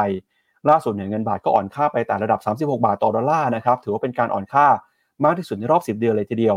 สถานะพอร์ตการลงทุนของต่างชาตินะครับ ต่างชาติยังคงขายสุทธิหุ้นไทยอย่างต่อเนื่อง แล้วก็มีแนวโน้มนะครับที่เงินบาทจะอ่อนค่าไปต่อ สิ่งที่ต้องจับตานะครับในสัปดาห์นี้เนี่ยจะมีการประชุมกรงงวันที่ 27 กันยายน แล้วก็มีการประกาศตัวเลขการส่งออกของไทยนะครับ รวมไปถึงครับเรื่องของการประกาศตัวเลขเศรษฐกิจในต่างประเทศด้วยนะครับ ที่จะส่งผลต่อทิศทางของค่าเงินบาทในช่วงนี้ครับ อืมครับผม ตอนนี้ค่าเงินบาทเช้านี้เนี่ยมีการกลับมาแข็งค่านะ เมื่อสัปดาห์ที่แล้วเนี่ยเมื่อวันพฤหัสเนี่ยดีดขึ้นไปถึงสามสิบหกจุดสามทะลุสามสิบหกบาทขึ้นไป แต่ว่าไม่ผ่านแนวนี้ฟิวเจอร์ชีหกสิบจุดแปดซึ่งเป็นแนววัดใจนะใครก็แล้วแต่เวลาปรับฐานนะแล้วทะลุขึ้นมาผ่าน golden ratio มันจะกลับมาเป็นขาขึ้นซึ่งตรงนั้น สัปดาห์ที่แล้วยังห่วงกันมาก ๆ เลยว่าบาทจะอ่อนไปต่อหรือเปล่า เริ่มครับนี่ตั้งแต่วันพฤหัสที่เป็นที่ผ่านมาจนถึงเช้านี้นะล่าสุดก็คือลงมาเทรดต่ำกว่า 36 แล้ว ตอนนี้ 35.97 เห็นอย่างนี้บ้างก็สบายใจได้บ้างว่า เออ อย่างน้อยๆ ก็แข่งค่าอย่างน้อยๆ มาหน่อยช่วงสั้น ให้เราได้กลับมาพิจารณาอย่างถี่ถ้วน ผมคิดว่ามีความเป็นไปได้สูง 61.8 ไม่ผ่านนะ ถ้ากลับมาแข่งค่าได้เนี่ยหุ้นไทยจะเริ่มน่าซื้อหรือยังเอ่ยขอยืนกลับมาเหนือ เส้นค่าเฉลี่ย 100 วันนะแถวๆ1,530 ถ้ากลับมาได้นะก็น่าสน แล้วก็ผมมีคุยกันนะคนเอ่อคนลงทุนเนี่ยจากเรื่องภาษีเงินได้ด้วยพี่ปับ๊บภาษีเงินได้จากต่างประเทศ ก็มีนักลงทุนบางส่วนนะเขาเห็นว่าเออเขามีเทค profit มาอยู่ก่อนหน้านี้หรืออะไร คือก็กลัวว่าปีหน้าสัมภากรจะเอาจริงแล้วจะเก็บภาษีรายได้จากต่างประเทศ อาจจะมีการคอนเวิร์ตแล้วเอาเงินกลับมาไทยอะก่อนบางส่วนภายในปลายปีนี้เลย ก็อาจจะมีโอกาสด้วยเช่นเดียวกัน คือถ้าเป็นแบบนั้นแม่เองเนี่ยมันน่าจะมีเหตุผลสปอร์ตให้อ่าค่าเงินบาทแข็ง แล้วอาจจะต้องมาดูครับว่าหุ้นไทยจะได้ประโยชน์จากเรื่องนี้ด้วยหรือเปล่า ซึ่งอีกเรื่องหนึ่งที่หุ้นไทยได้ประโยชน์นะก็คือมาจากเรื่องของความเชื่อมั่น จากการที่ท่านนายกเศรษฐาเนี่ยก็คือไปเรียกเงินจากต่างประเทศเข้ามาลงทุนได้ แต่ว่าอีกส่วนหนึ่งก็คือมันเป็นปัจจัยที่ทำให้ตลาดหุ้นไทยเนี่ยปรับฐานลงมาในช่วงที่ผ่านมาก็คือว่าการไปที่จะไปลดค่าพลังงานนั่นแหละ ก็ทำให้พวกบริษัทกลุ่มพลังงานทั้งหลายเนี่ยอาจจะมีแรงปรับฐานลงมาเพราะไปลด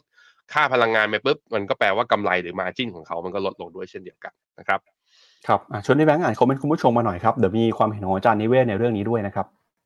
ครับผม คุณเจษดาสุขทิศนะครับเขาบอกว่า Dollar Index เนี่ยน่าจะ reverse กลับมาในทางอ่อนค่าไหม เพราะว่า price price in เรื่องเฟดไปแล้วระดับหนึ่งตอบคุณเจษดาแบบนี้ถ้าดูจากค่าเงินนะ ก็คือดอลลาร์เนี่ยยังทิศยังแข็งโป๊กยังอยู่อย่างนั้นเลย คุณเจษดานั้นสิ่งที่คุณเจษดาคาดการณ์ถ้าเป็นจริงก็คือว่า มันต้องเห็นมันต้องเห็นในตัวกราฟเนี่ยย่อลงมา ต่ำลงมาให้เราเห็นหน่อย ซึ่ง indicator ของ RSI เนี่ยเริ่มแสดงสัญญาณนะก็คือ Dollar Index แข็งค่าขึ้นไปต่อก็จริง แต่ RSI ไม่ทำ high เป็นเหมือนเหมือนเป็น hidden bearish divergence เป็น bearish divergence นิดๆเพราะฉะนั้นทรงแบบเนี้ยถ้าเมื่อไหร่มีแท่งแดงลงมานะ confirm อ่าสาย contrarian เนี่ยเขาเขาบอกแล้วเขาอยากสวน แต่ถ้ามีแท่งแดงๆเมื่อไหร่เนี่ยสาย10 following จะทำงานก็คือต้องได้ sell สัญญาณจากดอลลาร์ด้วย ถ้าเป็นอย่างนี้นะ ถ้าดอลลาร์กลับมาอ่อนนะค่าเงินทุกเอเชียกลับมาแข็ง โอ้ เข้าทางหุ้นไทยมากๆเลยนะฮะ ต้องมารอดูนะครับ ครับ เอาละครับเอามาปิดท้ายข่าวในวันนี้กันนะคเดี๋ยรัวบเดี๋ยวเดี๋ยวสิอ่อนอ๋ออ่อ่านคนอื่นด้วยให้อ่านคนเดียวเองเหรอพี่ปั๊บครับ คุณเจษดาคุณพรสวัสดิ์เขาบอกว่า เดี๋ยวคุณเจษดาไม่เข้างานมาถามหน้าไลฟ์อีก เข้ามาถามได้ตอนนี้เพราะว่าปิดตอนนี้ก็คือมันปิดจบพอดีไง ครับ จะเข้ามาเข้ามาได้นะ มีคำถามอะไรเกี่ยวกับมุมมองหรือว่ากองทุนไหม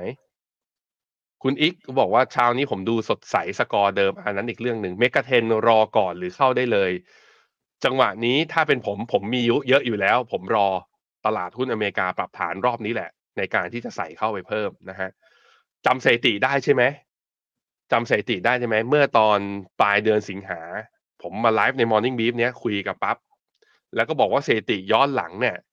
เดือนกันอ่าเดือนกันยาเป็นเดือนที่ performance แย่ที่สุดในรอบหลาย ๆ ปีอ่าคือถ้าเป็น calendar year กลางออกมานะตั้งแต่วันอ่าเดือนมกราจนถึงเดือนธันวาเนี่ย เดือนกันยาคือเดือนที่มีการปรับฐานเยอะที่สุด แล้วคุณจำได้ไหมว่าไตรมาสสี่สถิติมันบอกว่าอะไรสถิติมันบอกว่าหุ้นส่วนใหญ่เนี่ยเป็นขาขึ้นนะ เพราะฉะนั้นคือนี่เหลืออีกห้าวันทำการปิดเดือนกันยา เพราะฉะนั้นเงินที่เรามีอยู่ตอนนี้ ต้องคิดดีๆ แล้วจะเอาไปใส่อะไร เพราะเดือนเนี้ย เดี๋ยว ฟ้ากำลังจะเปิดแล้ว ไตรมาสสี่กำลังจะเป็นไตรมาสที่เดี๋ยวหุ้นจะดีด rebound กลับขึ้นมาได้อีกนั้นทยอยสะสมเข้าไปก่อนก็ได้นะฮะ มีใครถามกองทุนอะไรอีกไหมคุณจาวิสใช้คำว่ามั้งมาหลายคอมเมนต์แล้วนะ บอกหุ้นไทยเป็นระดับที่เหมาะสมแล้วมั้ง ไม่รู้ ไม่รู้ เอ่อแต่ว่าในมุมของผมอะต้องยืนกลับมาเหนือเส้นค่าเฉลี่ย หนึ่งร้อยวัน คือถ้าโมเมนตัมในทิศทางเนี่ยมันจะเห็นว่ามันเริ่มมีโมเมนตัมบางอย่างที่เข้าทางเรามากขึ้นนะครับ คุณวีวิน VIP บอกว่าเวียดนามเข้าดีไหมอ่ามาดูที่กราฟเวียดนาม ผมอะห่วงเวียดนาม เพราะมันวิ่งมาแรงกว่าคนอื่นแล้ว pattern เนี่ยเริ่มเนี่ยมันเริ่มได้แท่งแดงๆ ยาวๆ ออกมาแล้ว ถ้าหลุดหนึ่งพันแถวๆเนี่ยครับหนึ่งพันหนึ่งร้อยเก้าสิบลงมา ผมคิดว่า น่าลดพอร์ต หรือว่าชะลอการเข้าไปก่อน เพราะแปลว่า ต้องระวังเนี่ย pattern ตรงนี้คือ double top อาจจะทำงานนะทุกคนนะ โอเคไปครับครับไปดูมุมมองของอาจารย์นิเวศน์กันหน่อยนะครับ กับกระแสข่าวที่เกิดขึ้นครับเรื่องของการจัดเก็บภาษีรายได้จากต่างประเทศนะครับ หลังจากที่มีกระแสข่าวมีเกณฑ์ในเรื่องนี้เกิดขึ้นมาเนี่ยอาจารย์นิเวศน์ก็ออกมาแสดงความเห็นนะครับ ผ่านบทความล่าสุดครับ ในช่วงวันสุดสัปดาห์ที่ผ่านมานะครับ อาจารย์นิเวศน์ก็บอกว่าหลังจากที่มีประกาศนี้ออกมาแล้วเนี่ยนะครับ ก็ ทำให้เกิดความกังวลครับเรื่องของการไปลงทุนในต่างประเทศนะครับ อาจารย์นิเวศบอกว่าสำหรับใครที่ลงทุนอยู่แล้วเนี่ยนะครับการจะนำเงินกลับเข้ามาครับส่วนใหญ่ก็ทำไม่ได้นะครับ เพราะว่าจะต้องมีการเก็บภาษี แล้วถ้าหากว่าเงินออกไปแล้วทำผลตอบแทนได้ดีมากๆ มีกำไรมากๆ ถ้าเอากลับมาก็จะโดนภาษีถึง 35%ในสำหรับคนที่มีรายได้สูงนะครับหลายคนที่ประสบปัญหานี้ต่างคิดว่าบางทีเนี่ยเงินนี้อาจจะต้องอยู่นอกประเทศไปเรื่อย ๆ ก็คิดว่าอาจจะเอาไว้ใช้ส่งลูกไปเรียนเมืองนอกนะครับหรือไม่ก็หาวิธี นำเงินกลับมาโดยไม่ต้องเสียภาษี ซึ่งน่าจะมีโอกาสอยู่บ้างเมื่อคิดถึงความก้าวหน้าในเรื่องของเทคโนโลยีทางการเงินในปัจจุบันครับสำหรับคนที่ยังไม่ได้ออกไปลงทุนในต่างประเทศจริงๆจังนะครับ ก็กำลังคิดว่าจะต้องเริ่มตระหนักแล้วครับว่าการลงทุนเฉพาะในประเทศไทย อาจจะไม่เพียงพอสำหรับการลงทุนที่สร้างผลตอบแทน หรือว่าสร้างความมั่งคั่ง การลงทุนในต่างประเทศนะครับ จึงกลายมาเป็นหนึ่งทางเลือก แต่พอมีการเก็บภาษีขึ้นมาเนี่ยแผนการลงทุนอาจในต่างประเทศอาจจะต้องถูกปิดลงไปนะครับ แม้เกณฑ์ใหม่จะต้องมีการกำหนดรายละเอียดเพิ่มเติมมากขึ้นก็ตาม ประเด็นคือ ต่อให้หลักเกณฑ์หรือว่าการกำหนดวิธีการเสียภาษีจะมีความชัดเจนมากขึ้น แต่อาจจะมีความยุ่งยากนะครับและทำให้เกิดความไม่ยุติธรรม แต่เราอาจจะรู้ได้อย่างไรครับว่าอนาคตจะไม่มีการเปลี่ยนแปลงระบบกระทันหันอีก เรื่องนี้นะครับจึงเป็นความเสี่ยงที่เกิดขึ้นจาก regulatory risk หรือว่าความเสี่ยงจากนโยบายการกำกับดูแลของรัฐบาลครับจริงอยู่ที่การลงทุนต่างประเทศสำหรับนักลงทุนรายบุคคลยังเป็นโอกาส ถ้าหากว่าลงทุนผ่านกองทุนรวม หรือว่าเครื่องมือเช่น DR หรือ ETF นะครับที่ออกโดยประเทศไทย แต่ก็ขึ้นอยู่กับหลักทรัพย์นะครับ ที่จะเป็นคนเลือกหุ้นหรือว่ากองทุนรวมในต่างประเทศ ที่คิดว่าเหมาะสม แล้วก็มีจำนวนกองทุนที่จำกัดมากนะครับ แล้วก็มักจะเป็นหุ้นตัวใหญ่ ที่มักจะให้ผลตอบแทนแค่ดีพอใช้ในระยะยาว แต่สำหรับคนที่เป็น VI ที่มุ่งมั่น หรือเป็นนักลงทุนที่มีความรู้ความเชี่ยวชาญ อยากจะสร้างความมั่งคั่งเพื่อชีวิตแล้ว การตัดช่องทางการลงทุนในตลาดหุ้นอื่น ๆ เนื่องจากอัตราภาษีที่หนักเกินกว่าจะรับได้ ก็เหมือนเป็นการประหารชีวิตการเป็นนักทุนของเขา มันคงคล้ายๆ กับคนที่เป็นนักการเมืองนะครับที่ถูกตัดสิทธิ์ห้ามมีตำแหน่งทางการเมืองตลอดชีวิต แล้วคนที่เป็น VI นะครับที่มุ่งมั่นจะออกไปลงทุนต่างประเทศ บางคนเนี่ยไปถึงครึ่งหนึ่งหรือว่ามากกว่าความมั่งคั่งรวมอยู่แล้วจะทำอย่างไร ที่ยิ่งหนักก็คือหลายคนเนี่ยเข้าไปมานานหลายปีนะครับมีกำไรที่ยังไม่ได้ขายมากอยู่ จะทำอย่างไรนะครับ อาจารย์นิเวศน์ก็บอกว่า คงจะไม่มีทางออกทางเดียวสำหรับทุกคน เพราะทุกคนก็อยู่ในสถานะที่มีความแตกต่างกัน เช่น พอร์ตของหุ้นต่างประเทศไม่เท่ากันนะครับ คนพอร์ตใหญ่ก็อาจจะปรับตัวได้ยากกว่าคนพอร์ตเล็กกำไรของพอร์ตมีนักมีมีมีมากมีน้อยก็ไม่เท่ากันนะครับ ข้อนี้ต้องดูว่าต้นทุนแต่ละคนเนี่ยจะมีผลต่อการโยกย้ายเงินแค่ไหน รวมถึงเรื่องของระยะเวลาของการลงทุนด้วยนะครับ บางคนตั้งใจจะถือยาว บางคนตั้งใจจะเก็งกำไรในระยะสั้นนะครับ นอกจากนี้เนี่ยก็ยังเป็นเรื่องของความสามารถแล้วก็แนวทางของการลงทุนแต่ละคนด้วยนะครับ ว่าจะมีการปรับสภาพ position ของพอร์ตอย่างไร ให้เข้ากับภาวะตลาดนะครับ ส่วนตัวอาจารย์นิเวศน์เองอาจารย์นิเวศน์ในฐานะที่เป็น VI นะครับที่มุ่งมั่นการลงทุนเพื่อชีวิต แล้วก็บอกว่าลงทุนในต่างประเทศมาอย่างยาวนานนะครับ ปัจจุบันเนี่ยมีพอร์ตประมาณ 30%อยู่ในต่างประเทศครับ อาจารย์ก็เห็นว่าณเวลานี้ เราไม่สามารถที่จะลงทุนเฉพาะในประเทศไทยได้ การลงทุนในต่างประเทศจึงมีความสำคัญไม่น้อยกว่าในประเทศนะครับ อนาคตจะสำคัญยิ่งกว่า ดังนั้น ยังไงก็ต้องลงทุนต่างประเทศด้วย ต่อมาคือจะต้องลงทุนต่อเนื่องไปเรื่อยๆ แล้วก็ไม่นำเงินกลับมาไทยเลยเนี่ยเพราะจะถูกเก็บภาษีนะครับ ซึ่งการทบต้นลงทุนไปเรื่อยๆ มีโอกาสสูงที่พอร์ตนั้นจะโตขึ้นมา จนวันหนึ่งอาจจำเป็นต้องใช้ จึงค่อยหาทางว่าจะทำอย่างไรนะครับ ที่จะเสียภาษีน้อยที่สุด อาจจะเป็นการใช้ในต่างประเทศ โดยที่เงินไม่ต้องเข้าในประเทศไทยก่อน หรือว่าอย่างไรก็ตามเนี่ยประเด็นนี้ อาจจะยังไม่รู้ว่าทำได้หรือไม่เพราะเกณฑ์ต่างๆ ยังคงมีความไม่แน่นอนนะครับ อีกแนวทางหนึ่งก็คือ การยอมจ่ายภาษี จากปันผลแล้วก็กำไรจากการลงทุนในหุ้นต่างประเทศนะครับ แต่การจะหาวิธีจ่ายภาษีให้น้อยที่สุดเนี่ยแล้วก็จ่ายช้าที่สุดนะครับ ก็ยังมีช่องทางอยู่นะครับเออซึ่งเรื่องนี้เนี่ยก็คล้ายกับสิ่งที่วอร์เรนบัฟเฟตทำก็คือทำผลตอบแทนกำไรนะครับที่รับรู้ไปเรื่อยๆ แล้วก็ชะลอจ่ายภาษีให้ยาวนานที่สุด แต่ในที่สุดก็ต้องจ่ายภาษีทั้งหมดอยู่ดี แต่อาจจะจ่ายในอีกหลายสิบปีข้างหน้า ซึ่งระหว่างนั้นนะครับเงินหรือว่ามูลค่าที่ค้างอยู่ ก็อาจจะมากขึ้นมาเรื่อยๆ ซึ่งวิธีนี้เป็นวิธีที่เบิร์กชัยฮัตเวย์ใช้ทำอยู่นะครับซึ่งข้อควรคิดที่สำคัญนะครับในการปรับตัวรับอุปสรรคของการลงทุนในครั้งนี้ก็คือแนวโน้มของประเทศไทยครับที่อาจจะเก็บภาษีมากขึ้นเรื่อยๆ แล้วดูเหมือนว่าจะหลีกเลี่ยงได้ยากนะครับ ดังนั้นการเก็บภาษีเนี่ยก็จะมุ่งเน้นไปที่คนมีเงิน หรือว่าคนที่ทำเงินได้มากกว่า ก็คือคนที่ลงทุนในธุรกิจใหญ่ๆซึ่งก็คือบริษัทในตลาดหุ้น ทั้งในและก็ต่างประเทศ ดังนั้นนะครับถ้าเราเป็นคนไทยเนี่ยสุดท้ายแล้วอาจารย์ก็เชื่อว่าจะหนีไม่พ้นเเรื่องของการเก็บภาษีนะครับ ดังนั้นครับอาจารย์นิเวศจึงมองว่า ยุคทองของการลงทุนโดยเฉพาะของ VI ไทย ที่ทุกอย่างในประเทศแล้วก็ตลาดหุ้นไทยเอื้ออำนวย คงจะจบสิ้นแล้ว ถ้าจะหาสวรรค์ใหม่นะครับก็คงต้องไปลงทุนต่างประเทศแทน แล้วก็ยอมเสียภาษีหุ้นเพิ่ม ซึ่งอาจจะไม่สามารถสร้างผลตอบแทนสุดยอดแบบที่เคยทำได้ในอดีตครับเออผมดูอยู่นะ เรามีงานสัมมนาของ Finnomena เนี่ยเรื่อง tax แล้วก็เราชวนอาจารย์มิกซ์ CEO ของ iTax เนี่ยมาเป็นผู้ร่วมบรรยายด้วย เมื่อวันพฤหัสที่ผ่านมา What's Happening คุณเจษสัมภาษณ์อาจารย์มิก อาจารย์มิกชี้ช่องในไม่ใช่ชี้ช่องเรียกว่าให้ความเห็นในทางวิชาการในหลาย ๆ มิตินะ ในการที่เราไปลงทุนในต่างประเทศเราจะจะปรับตัวยังไง ได้น่าสนใจมาก แนะนำให้กลับไปดู What's Happening ของเมื่อวันพฤหัสที่ผ่านมา แต่ว่าถ้าใครแบบว่ามีเคสของตัวเองเลย หรือว่าพ่อแม่พี่น้องหรือลูกของตัวเองเนี้ย ไปทำงานอยู่ต่างประเทศจะเอายังไงบ้าง เรามีงานสัมมนาผม ผมหาอยู่ว่าโปสเตอร์งานสัมมนามันอยู่ที่ไหนยังไงวะนี่ ไม่เป็นไรเดี๋ยวพรุ่งนี้เดี๋ยวเดี๋ยวหา เดี๋ยวหาให้แล้วเดี๋ยวพรุ่งนี้เอามาโปรโมทแล้วก็คือจะถามกันลึกๆอะบางทีจารย์มิกแกตอบทางไม่ได้ออนไลน์เพราะมันเป็น digital footprintแกเป็น แกเป็นอาจารย์ไงแกให้ความเห็นในทางแบบว่าเลี่ยงภาษีอะไรอย่างเงี้ยไม่ได้ แต่ให้ความเห็นในทางวิชาการได้